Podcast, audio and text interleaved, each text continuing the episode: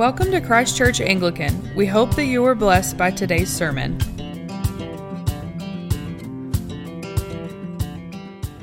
Happy Advent, everyone. Happy Advent.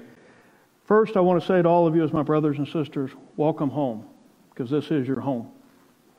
Let us pray. Father, send your Spirit to each of us today to cleanse me of myself and make your words be my words. And for those hearing today, I ask that they not hear my words, but only your words to them. In the name of Jesus Christ, I pray. Amen. So I'm not sure exactly why I got scheduled right after Skip. I'm just saying. So actually, I kind of volunteered. It's okay. Um, today, we're going to focus on our gospel message. And I want to first give you a little background, and then I want to explore the deeper meaning of the gospel message. Luke 21 is probably one of the most studied chapters in the New Testament. There's a lot there. We don't want to be here till 3 or 4 o'clock this afternoon, so I'm going to kind of maintain a little bit of focus. And then when we, when we conclude, I do want to look at what you and I can do to serve God in His kingdom. So, a little bit of background. We talked three weeks ago about the widow's mite and how Jesus was tired, walked out of the temple for the last time. He physically just has now left the temple itself. He's walked out, and the, the disciples are all looking around, gawking. You know, hey, wow, look at this big, beautiful building. Look at all the adornments, noble stones, and offerings that you can see. And Jesus turns around and says, all this is going to get torn down. Now, this obviously shocked them, probably stunned them. But think about it from their point of view, from the Jewish mind. This was one of the seven wonders of the world, and it was all going to get torn down in three days, which, by the way, did happen. In the Jewish mind, the destruction of the temple and coming of God are the same thing. It's all going to happen at once. And this is where the kind of listening to the background closely helps. But I want to point out why. They thought the end of days were going to be coming as soon as the prophecy was fulfilled from their point of view. Just as Christians living throughout the Black Death in the Middle Ages, where 30% of the world population died, must have thought the world is coming to an end. A Christian living in Europe during World War I must have thought this has got to be it. The world's coming to an end. Fast forward 30, 40 years, World War II, same exact thing. This has got to be it. When we see our great nation, which was founded on Judeo Christian principles, slide into decay, we may believe the end is near, and we may be right. I'm not saying we are, I'm just saying we may be right. Um, one of the things uh, Jesus does point out in verse 9 at the end of this chapter is that the end will not come at once. His words, not mine. So keep that in mind. That's kind of the background. It's not all compressed into the first century, as some belief were told. So, how long before Jesus returns? To use the uh, quote of a teenage daughter of mine, uh, we don't know. But, and we should, we're not supposed to know. And by the way, if anybody ever tells you that they know it, okay, don't listen to them. Don't pay any attention to them. But in their shock, you know, what would you do if somebody came up with a stunning statement like that? Especially if you knew that this was God standing before you. You're going to start asking questions. The disciples asked too. When will these things be? And this is uh, verse 7, by the way. And then what will be the sign when these things take place? Two separate questions. Jesus answers two questions with four answers. And I'm going to get off the background here pretty quick. He does tell them in the next chapter of their coming trials. He's pretty accurate, y'all, in terms of what happened in the first century of the persecution of the Christians. You're going to be put before emperors. God will tell you what to say. You know, read it. And then next, he tells of the destruction of Jerusalem in graphic detail all the way to the point where he kind of gives them a little bit of instructions. Hey, if you're listening and you see these signs, leave. Guess what? The Christians did. when Jerusalem was under siege. They, they left. So, finally, getting to our focus, he tells of his second coming. Twice. Now, those of us with kids, and the dads especially, have you ever used the, the, the statement to your kids, I have told you twice? You know, that normally means you better listen because bad things are about to happen if you don't. So everything that Jesus has already prophesied happened. That is strong implication that his second coming is going to happen. It's coming. Jesus is coming again. So in our gospel reading today, Jesus looks forward into the future and he describes the coming of the Son of Man. Nature will show signs in the heaven and the seas. People will see the signs and faint in fear. How many of you have ever been so terrified or seen somebody so terrified or scared that they fainted? That is a real reaction. That does happen. And then Jesus will return in God's glory. Think about that. Our Lord and Savior is coming back. Jesus is coming. Look up. Be ready. Your redemption is near. This could happen tomorrow. It could happen tonight. It could happen during this sermon. If anybody hears a shofar blowing, let me know.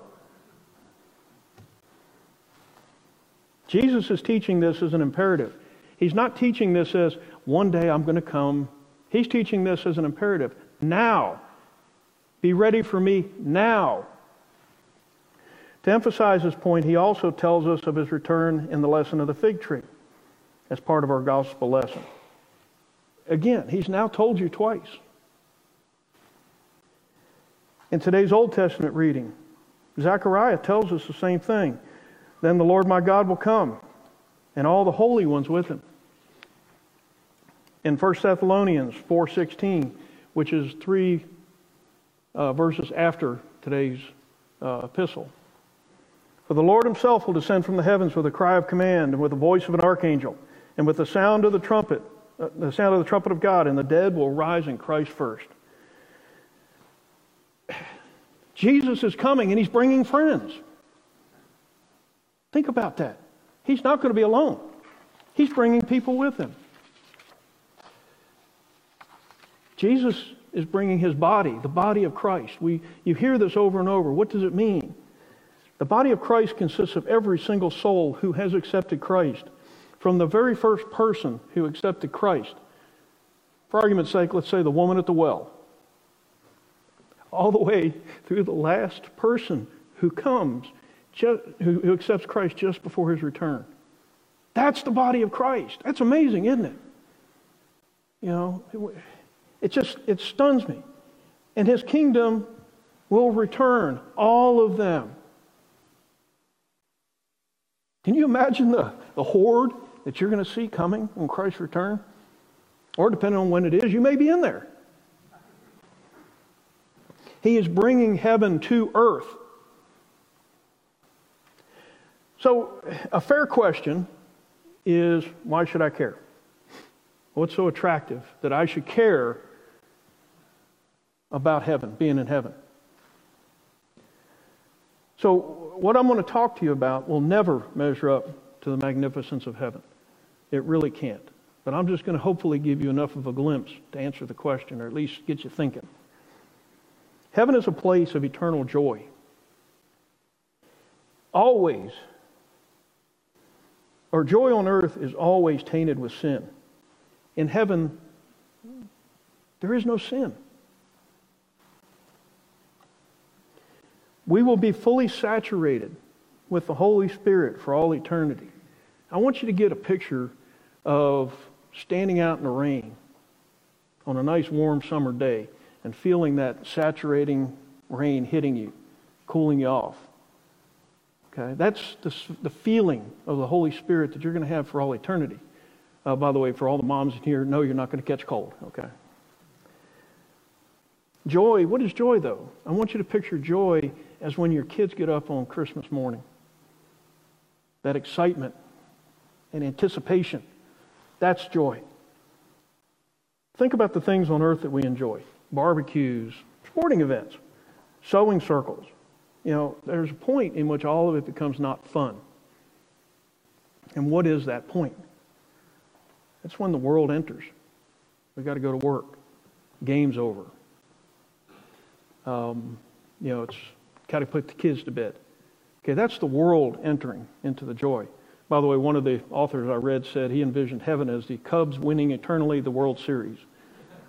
So we'll say the Dallas Cowboys. So it's pure joy. In heaven, the world cannot enter because sin is not present. If y'all could just envision a world without sin, think about no sin, no corruption.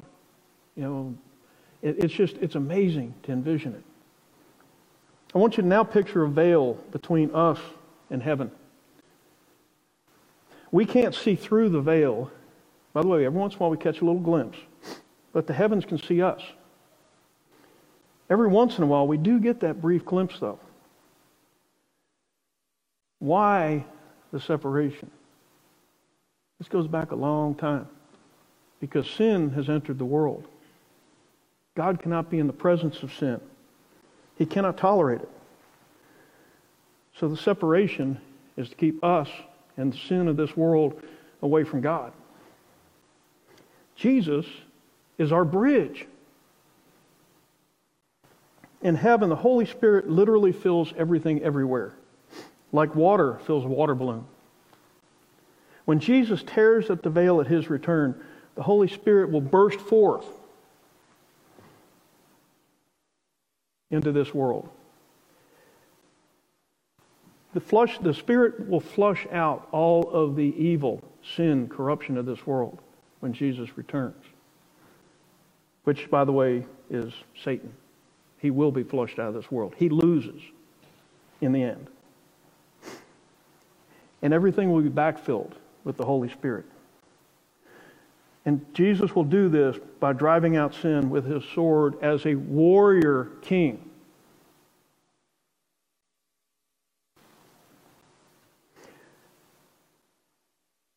Can you imagine the sins, or can you imagine the Spirit's eternal presence on this earth? The entire body of Christ is with you. From the first person to accept Christ all the way to the end. There's no sin. We get eternal time. We get quality face time with Jesus. We're basking in God's glory forever. I heard someone make a comment one time that uh, a universal or a, an eternal choir is not what I'm looking for. No offense, by the way. But it will be pure joy. You know, will you sing? Because you want to. We can have fellowship with those who are promoted before us. Our loved ones. I'm sure images are popping up in your head. They are in mine. How about St. Stephen? Anybody ever wanted to meet him? Or St. Paul? Wouldn't it be cool to meet him? This is what heaven is like. How about Billy Graham? That's one I really want to meet. And, and I do pray that when we do graduate into heaven, that we meet again in that long line of brothers and sisters who've gone before us, patting them on the back, telling them how much we love them and miss them. But we're there now. So now, finally, I want to talk about what we can do to serve Christ and His kingdom. We can now, without a doubt, know that the kingdom of Christ is near. So, what can we do to prepare? Well, let's start with uh, Jesus' words. I'm not going to read them directly to you. They're verse right after today's gospel. He tells you what to do. He gives you instructions. And Skip hit several points on uh, uh, about not being anxious last week. And be honest, I'm not going to try to copy or follow Skip on that. He, he does better than I can. But first of all, don't get bogged down with the world clouding your faith. Avoid excesses and alcohols or any substance that would distract anything that'll distract you from God. Keep your focus on Jesus. Stop worrying about the cares of this world. live a life ready for the judgment of Christ. I'm not asking anything more than what Jesus himself asks here. Turn and repent. There is not a single person in here that does not need to repent, me included. And also do the one thing he told us to do as his followers. Go therefore and make disciples of all nations, baptizing them in the name of the Father and of the Son and of the Holy Spirit. That's not an option, that's a do. So, brothers and sisters, I have been putting off this admission because it hurts me deeply. We live in a post Christian America. We're there. We, as followers of Jesus, are at war with the forces of Satan. Now, the battle is already won, but Satan is not going to go down without a fight. You have a part to play. Let us prepare for battle. When Jesus returns, do you want to be the last one in the door as it closes? Kind of think about an airplane. You know, you always see that one person rushing in at the last, holding the door so he can sneak in before the door closes. Do you want to be that person? Or do you want to be the person that when they walk into heaven, Jesus just runs up and wraps his arms around you and the whole heavenly host cheers. You know, you made it. You did it. We want you here. As I mentioned last time we spoke, I don't think big changes are very helpful. Let's make small changes in the way we do things. This is not a social club here, y'all. This is a place to worship God. We serve Jesus Christ, our King, our Lord and Savior. So, first, I ask you to pray. Not just in church, several times a day for our country, for those in need, for what lays on your heart. God will tell you what to pray for. Next, immerse yourself in God's Word. You'd be amazed how much time you can save if you turn the things off that do not glorify God. How about PureFlix instead of Netflix? Modern news networks are there to sell their political ideology, not to tell the news. You can ignore them completely. Think of the time you'll save there. Spread God's word you have at least one person in your life that God has placed there because you are to share the gospel with them. Fight for what is right, resist evil. In this case, in this, this will be difficult, and it may cause you suffering. You're fighting the forces of Satan that control this world. And, and I just mentioned they will not go down without a fight but he will lose. And last, did I mention pray? Prayer is the answer. When we do get to the judgment seat, Jesus will judge us. He will judge our performance. How many of y'all have ever had a performance review? I may have just drug up some pretty nasty memories. So, will your performance review go reached rock bottom and show signs of starting to dig? This is Jesus. Think about it. Sets low personal standards and then consistently fails to achieve them. That's not good. Or a great servant within one month of his performance review. I'm looking forward to being with Jesus, and I, with all my heart, want my performance review to be well done, good and faithful servant, as I believe you all do. It's time to change. It is time to repent. If Jesus returned to earth right now after this sermon, are, are you where you need to be? Are you, is your heart right? Are you where you need to be? Repent, the kingdom of God is at hand. Now, we got an opportunity today in the service. Remember what I call our Anglican altar call. We call it the Eucharist. When you come forward today, bring your worldly concerns to Christ and offer them to Him. and ask God for your forgiveness. Repentance is key. The kingdom of God is at hand. Jesus will return. And it's critical that you have your heart and mind set on Him. Amen. Thanks for tuning in. For more information, feel free to visit us online at ccanglican.com. We hope you will join us again soon.